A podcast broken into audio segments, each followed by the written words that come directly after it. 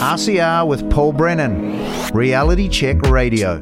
Yesterday morning, Monday morning on Reality Check Radio, you heard Brian Tamaki on this program explaining events over the weekend. An umbrella kind of party has come together to bring the smaller freedom parties together. There's been a lot of talk about fragmentation of small parties, egos preventing people getting together, etc., etc. Well, that hurdle seems to have been jumped over in the weekend. And we're going to follow that uh, chat with Brian Tamaki up this morning by talking to Sue Grey, who's the co leader of that party that was announced over the weekend or that coming together. Sue, welcome back to Reality Check Radio. Thanks, Paul. It's my pleasure to be back. Yeah, good to hear your voice again. Okay, so let's get it, you know, verbatim. What is the name of this party? The actual name? The the umbrella party is Freedoms New Zealand. Right. Okay, and it sounded to me and others like it was a, an exercise in sort of herding cats together. Is that fair? It's been a long, difficult process. I mean, we've been recognising the need for unity for, well, since before the last election. We had meetings with some of the parties then talking unity, but for whatever reason, it always seems to fall apart. Uh, we we came we did pretty well, I thought, during the Tauranga by election last year, and there were three different freedom parties involved. And actually, Brian Tamaki and his Freedom and Rights Coalition stepped up to try and help the freedom voters understand better who the freedom parties were and, and to try and encourage some unity there. And so, ever since then, we've been talking on and off to see what we could do for this election. Okay, so you're the co-leader. Brian Tamaki is a controversial uh, identity in New Zealand. And we don't need to go into the whys and wherefores, but I think it's fair to say with a lot of people that they kind of stand off, standoffish when it comes to Brian Tamaki. So you've obviously figured out that you can work with him, uh, being a co-leader. What are your impressions of Brian Tamaki, given that you are a, you know, you're a hard-burned lawyer, all those sorts of things. You've been fighting the fight, so you've, you know, you've come across probably every angle of this. How would you describe Brian? Yeah, I've met Brian quite a few times over the last year or two, and I actually find Brian really good to work with. Uh, he's a lot easier to work with than some of the other leaders of some of the other small parties. There's no question about it. He's very, very clear about what we need to do. He's very reasonable about how we're going to do it. And he's really motivated to make it happen. So, what more can the freedom community ask for from, from our perspective? And, you know, I became the co leader we made no demands about leadership at all because we're still keeping the integrity of the Outdoor and Freedom Party.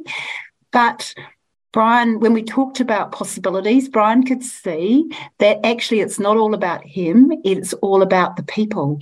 And what better way to represent diverse people than to have two leaders with different skills, different life experiences, different backgrounds, who represent different groups, but who can show that they can work together. You've got to be marketable, though, don't you, to the voter base of New Zealand. And Brian, and maybe even you, carry perceived baggage. Would that be fair to say? Look, there's been a lot of effort by the current government and by the, what do we call them, the, the government funded media to direct the messaging the way they want it to go. The funny thing was, I was like such a goody goody all my life. You know, I was a goody goody at school. I was the top student in science, the top student in law.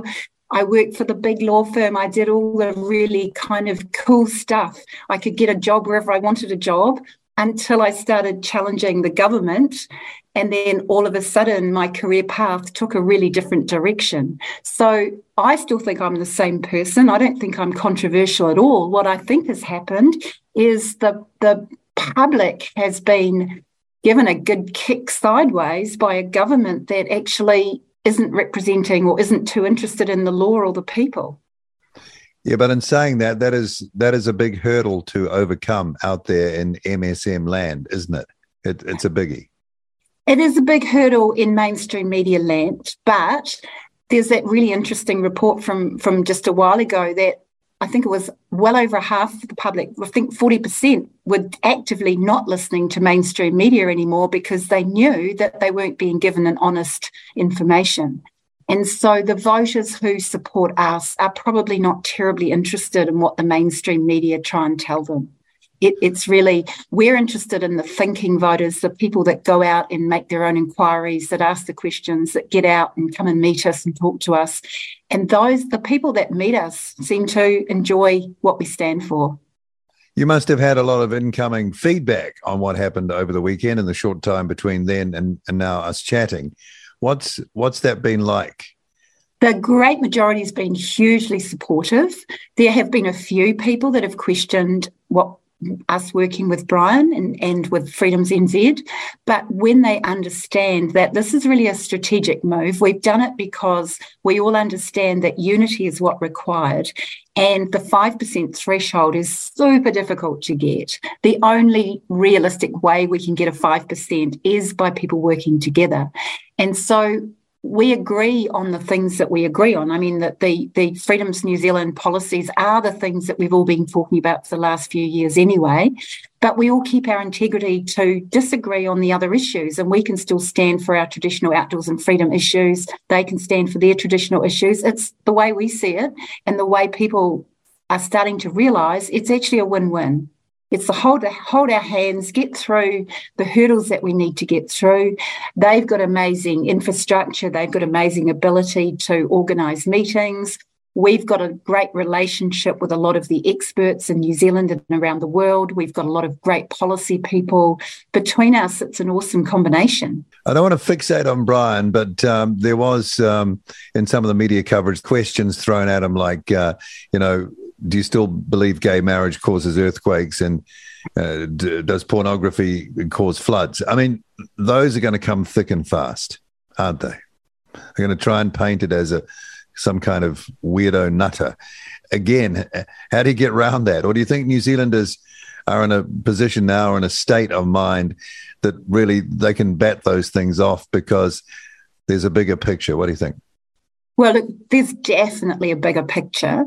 And if you look at the alternative, we've got 120 elected representatives who don't seem to understand democracy, that not a single one of them would come out and talk to us when we went to Parliament.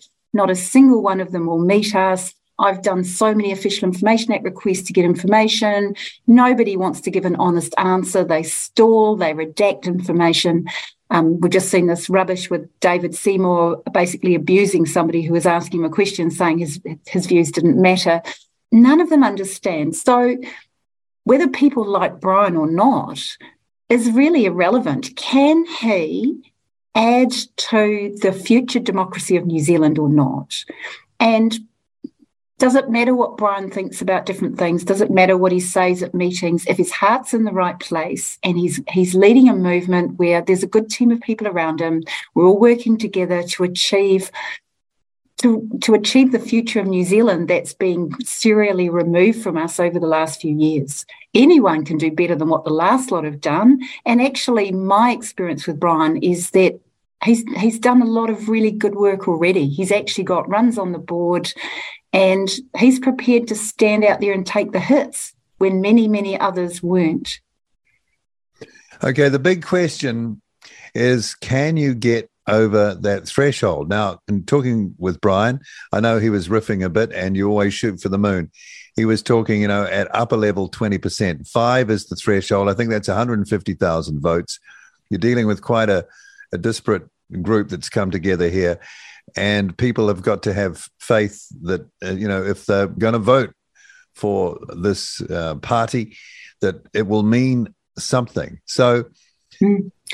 the, we, the, and the downside of that sorry i just finished that. The downside of that is fragmenting the let's say the the right of center right vote to the point where the result is a continuation of what we have now which it seems a lot of people don't want. So that's obviously a risk yeah, look, we know we can get 5% because I got 5% in the Tauranga by election. I'd only lived in Tauranga for a couple of months and our team got together and we we got excluded from all of the meetings. We got very little media coverage and I still got 5%. So the freedom community recognises the opportunity. There's no question at all about that. And if we could do it in Tauranga, there's absolutely no reason why we can't do it everywhere else. And that was me standing as as the candidate for Tauranga from the Outdoors and Freedom Party but with the Freedom and Rights Coalition network organising some of the best meetings that, that we had in Tauranga and people working together.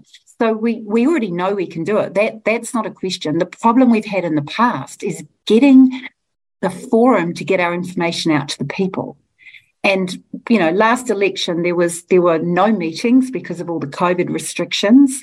There was no mainstream media that was prepared to talk to any of us, and the social media was hugely censored. We actually did a submission to Parliament after the election about the censoring of Facebook. They banned us and they banned our advertising just before the election. So, you know, we've learned a lot in the last three years about how to overcome all those hurdles. Is there a plan? Because you've got to think ahead that if you're not going to quite get there, the voter base that you do generate or the, the support base that you do generate can go somewhere? Look, we haven't thought about that because we believe that we'll get there. I don't think there's any question at all that the freedom community, we've been polling our people, we've been talking to our people for a long time. We've in a in a community that's been so divided deliberately by government and actively discriminated against, the the natural instinct is to want unity. And people have been so clear that they want unity. We're doing what the people said that they wanted. There is no better option than the people that have been walking the walk for the last three or four years, standing up against the tyranny that we've had. So the, the alternative is for more people to join us. And we've already got some of the other parties talking to us, wanting to see whether they can be involved as well. So really the option is to do what we do and keep doing it better. You've got uh, Democracy NZ Matt King out there who's getting a bit of cut through. Again, who's hey?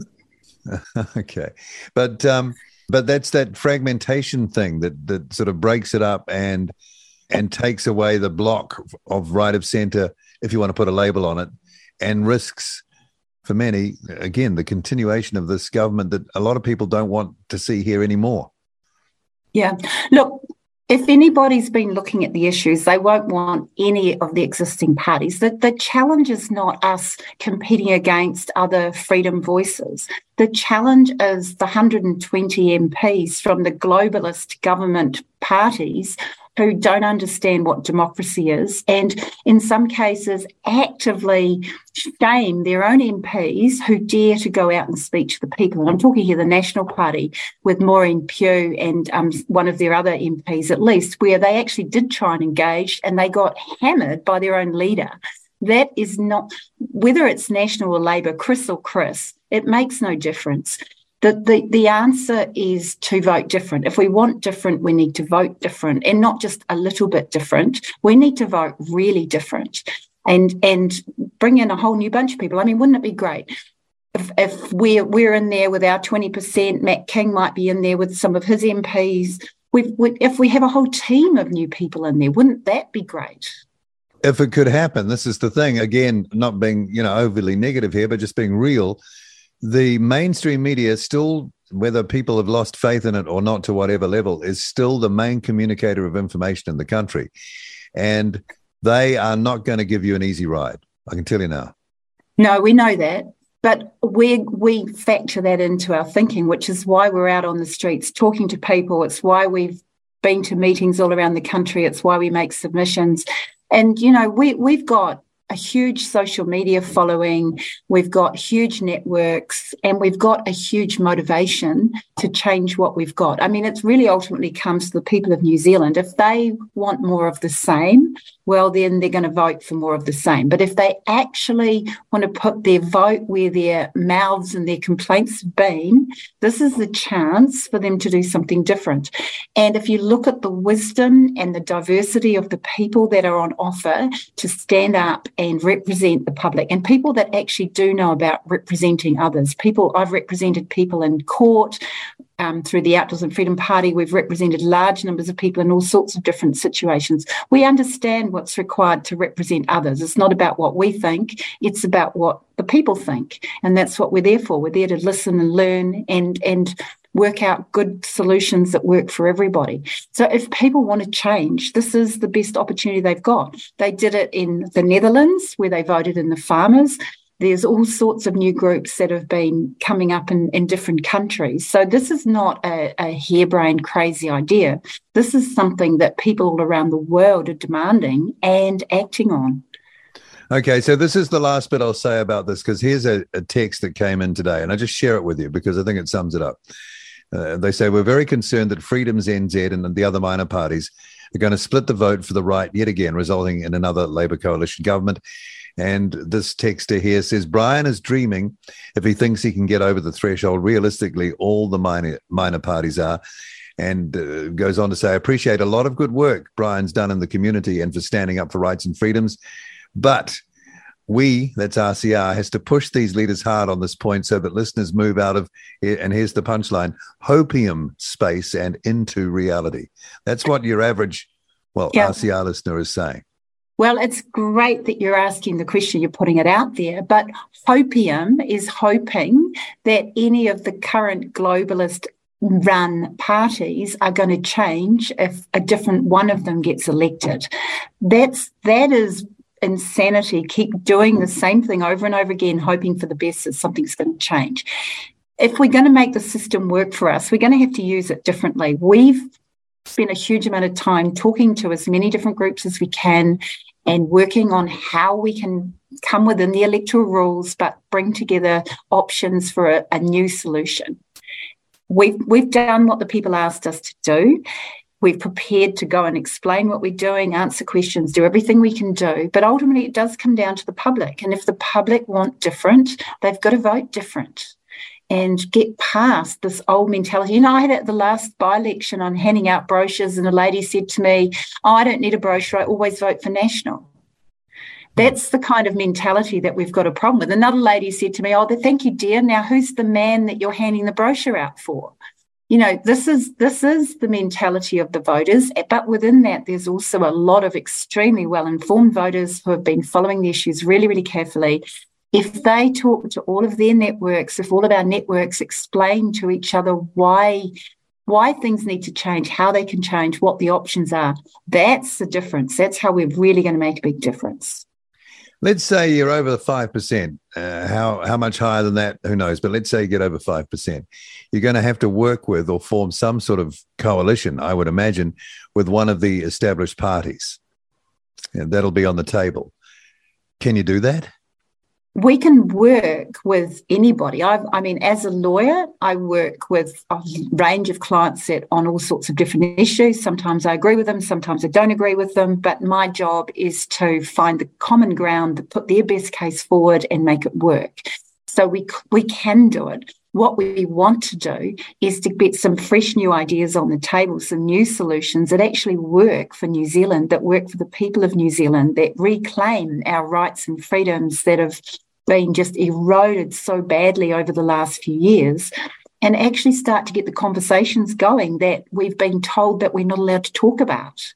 Like, how can it work in a democracy that the government tell us what we can talk about and what we can't talk about? It's all back to front, inside out. So, just by being there, just by offering a person who will receive a controversial petition, a person who will ask the hard questions in Parliament that nobody's asking, so that we're actually inside the building that belongs to the people of New Zealand. And if people come to talk to us, we'll actually go and talk to them, we'll go and listen to them. There's so many things that we can do to change the behaviour of the others.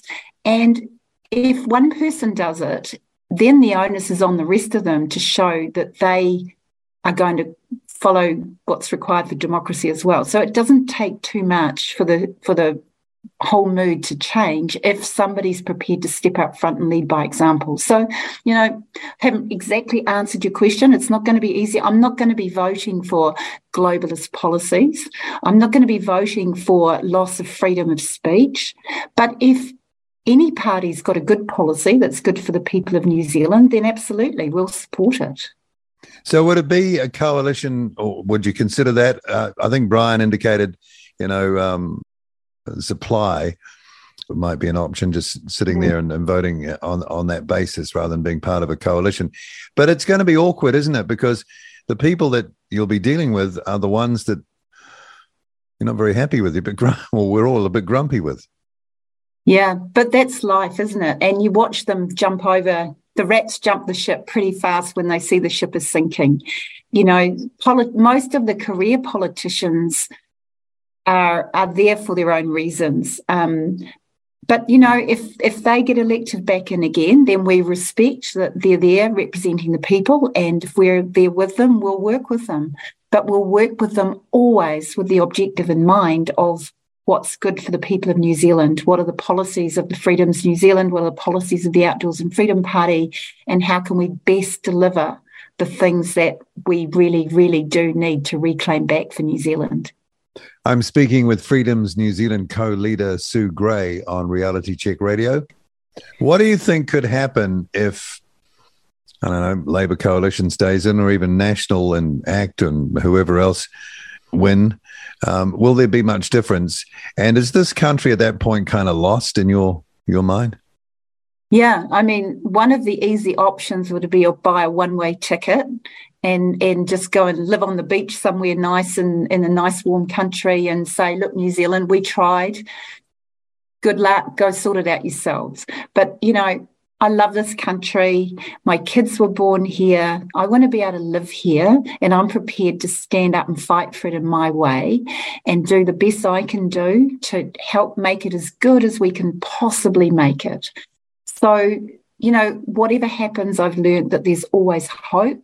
There's always an opportunity somewhere. Sometimes it looks pretty grim, but if you keep looking, you keep talking to the right people, you keep pushing boundaries, you'll find an opportunity. And so let's let's use it this year an election year to make the biggest change we can possibly change so that we can all live here we can all be proud of New Zealand we can enjoy what it is about New Zealand that we love. We can enjoy getting out to our beaches and our great outdoors. We can enjoy some music, some laughter, some fun, some of the things that they took away from us over the last few years. And so we can all get our hope back. That's what we, we're here for. We have to make it in the world as well. And that's, you know, that comes down to the sort of the daily grind of policies, you know, exporting, making money, um, creating jobs, etc what sort of range of policies will you be coming out with? Uh, uh, is it the big picture or is it more focused on the things that are wrong at the moment? No, look, our, our policy is people before globalists. So our very first starting point is what is good for the people of New Zealand. And, and at the moment, our policies in New Zealand are really distorted because of the multinational lobbyists who sponsor the parties and and misdirect the policies away from what's good to the people to what's good to them. Look how many billions of dollars have been spent on an experimental injection that actually was a complete dead loss. So so, I mean, what people don't understand is in my law career, I've worked for a lot of amazing New Zealand businesses, some of the top businessmen in New Zealand. I've given them advice on, on health issues, farming issues, fishing issues, all sorts of issues. And when you're a lawyer, it's pretty amazing. You get to deal with the very, very top experts, the specialists. You get free access to whoever you need to talk to to get to test out ideas and to work out how things can happen. So although it's been I've been painted in a certain box, if you actually look back on my career, I've got an incredibly powerful, strong history of working with people to find solutions on a whole range of topics. And you know, the, the, the, finest wool growers in the world who sold their wool for thousands of dollars a kilo by direct selling it to Europe and by coming up with, with unique brands and all sorts of products. Um, the, in the fishing industry, the people that direct sold again. There's so many better ways of doing things than the same old, same old way that happens in New Zealand. We've got this kind of, it's worse than the tall poppy syndrome. They actively knock the guys that have got a bit of initiative and try and do something different. You know, the old dinosaur Wool Board, it, it's, it's got a terrible history. And yet we do have so many amazing, innovative people that do know how to make money. They do know how to run something novel. They do know how to create opportunities. They've got their heart in the right place. We just have to give these people a chance. Will there be some place people can go? I presume it'll be a website or something like that, or on your social media, where they can see you know, concrete policies laid out in the different areas so they can, you know, understand that it's it's more than just a well a protest vote. Yeah, yeah. Well, look, we we set up many of our policies even before COVID, and our policies are all about localism, about um, body sovereignty. So let's let people decide what we put in our body. It's not for somebody else. Um, clean water, access to the outdoors. So www.outdoorsparty.co.nz is our outdoors party policy. Um, there's a website, I'm not sure if it's up yet for Freedoms NZ, which sets out our, our shared policies. But our policies are all about making the great outdoors of New Zealand great for everybody and, and helping communities grow strong together and, and creating the sort of lifestyles that, that New Zealand is well known for, we used to be well known for, that, that seem to be slip sliding away from us. So it's all positive. I mean, the people that have it's suited them to paint us as a protest vote. And we certainly do protest against the globalist takeover of New Zealand, the tyrannical removal of our freedom of speech. Of course, we protest against that. But we've got way more positive visions for New Zealand than that. What about cleaning up the mess of the last three years? There's a lot of people, and I, am one included, I've got to say, that really think you can't get away with doing that to people and not have anything happen that there not be any accountability. Now that's another awkward situation because you could be dealing with people who are in that in the crosshairs for that. So so how will that work? Or don't we go there? Oh, no, I think that where there's been unfair treatment, we need to let people share their stories and we need to have some accountability and we need to learn from our mistakes so they don't keep happening again. Well, well for example, Sue, um, politicians, well, uh, health managers, the director general, not accepting exemptions that have resulted in people going further and ending up with a bad situation. Don't need to go into the weeds of that. People know what I mean. I mean, you know, there has to be there has to be some accounting for that, doesn't there? Yeah, look, absolutely. One of our board members, Ali Cook, has got a petition before Parliament at the moment with over 24,000 signatures asking for a commission of inquiry into the vax injuries. Um, because the government's own inquiry is very carefully being drafted not to cover any of the things that we actually really want covered. So we've already started actively on that. We're working on a people's inquiry. Uh, when we're elected, the people's inquiry can perhaps become an official government inquiry. But in the meantime, if they won't do what we want, we'll, we'll do our own people's inquiry because we do need to get these stories out there.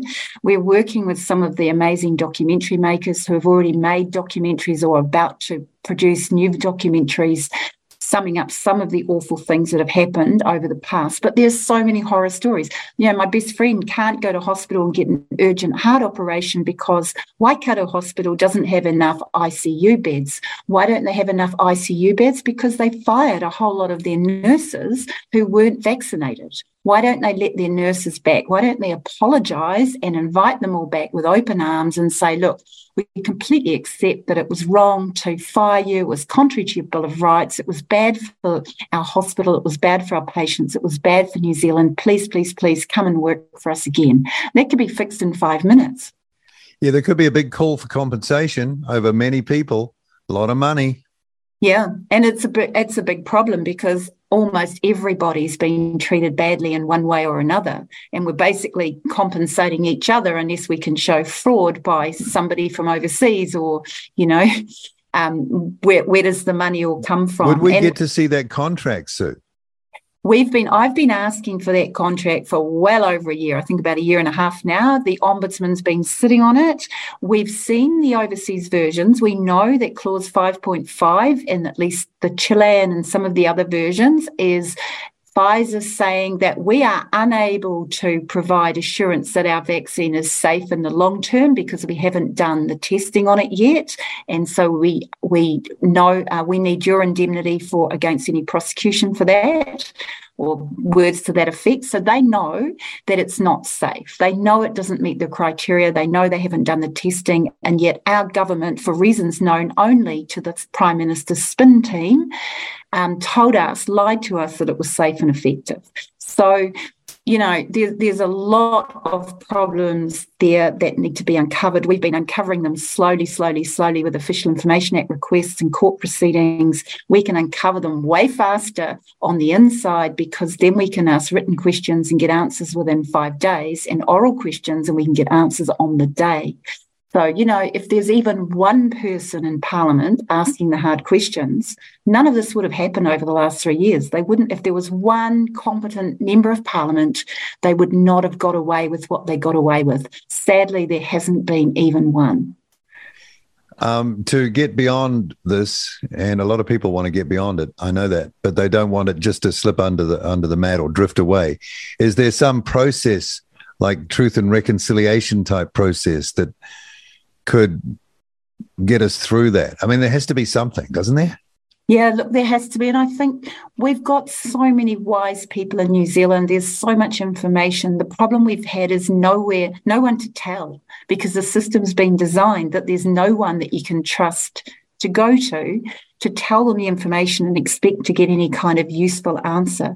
So, one of the things that we definitely would need to do is to beef up the Ombudsman's office so that people that have got a complaint against government have actually got somewhere to go that's affordable, that's fast, and that they get an effective resolution. Instead of trying to close down all lines of communication, let's let's shine the spotlight on these things and let's open them up and let's find some good solutions so that we can all reclaim our, our lives and our control over our lives and actually move on a positive way forwards.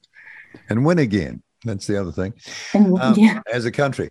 Okay, so October's not that far away. There's a lot to do. So, what are we going to see from Freedom NZ between now and then? How's the? Do you think the campaigning will go? You're obviously going to have to get around the country. Uh, you must have a, a media strategy ready to go. I'm not asking you to divulge it or anything, but what can we expect to see at the sort of like the the public level as you go through your campaigning? So there's already a schedule of meetings. Um, we're in Napier, we're in uh, Palmerston North on Wednesday night, and we're in Whanganui on Thursday night. We're up in um, North Auckland, I think it is on uh, Saturday. And then each week there's a series of meetings in different towns around New Zealand, running right through from now until mid July.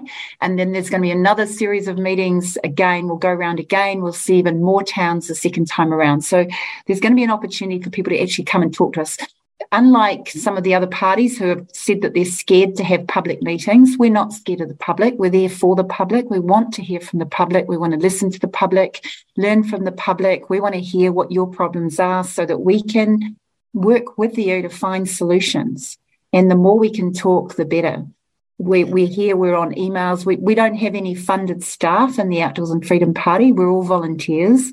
Um, so we're trying to do a day job as well and do what we can do. So we don't always get back immediately, but we certainly really try hard to do what we can do to help.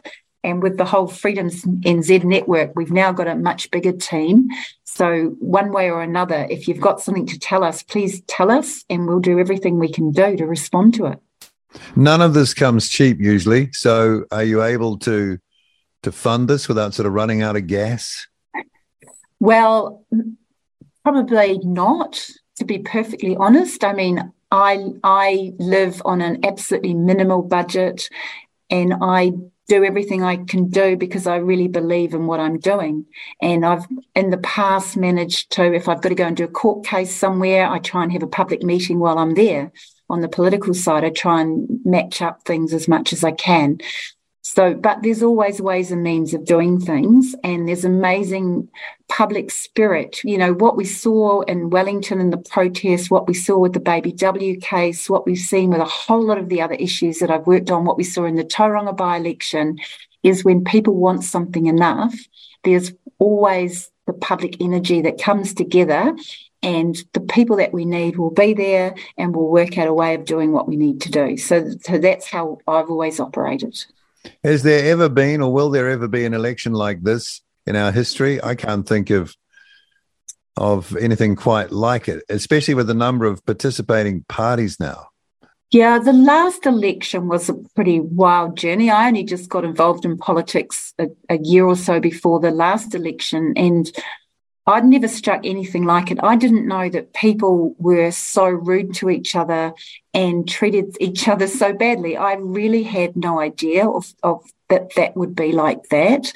But I realised that people are hurting, they're frightened, they're desperate, and they want to vent where they can vent because they've been sitting home alone, often afraid.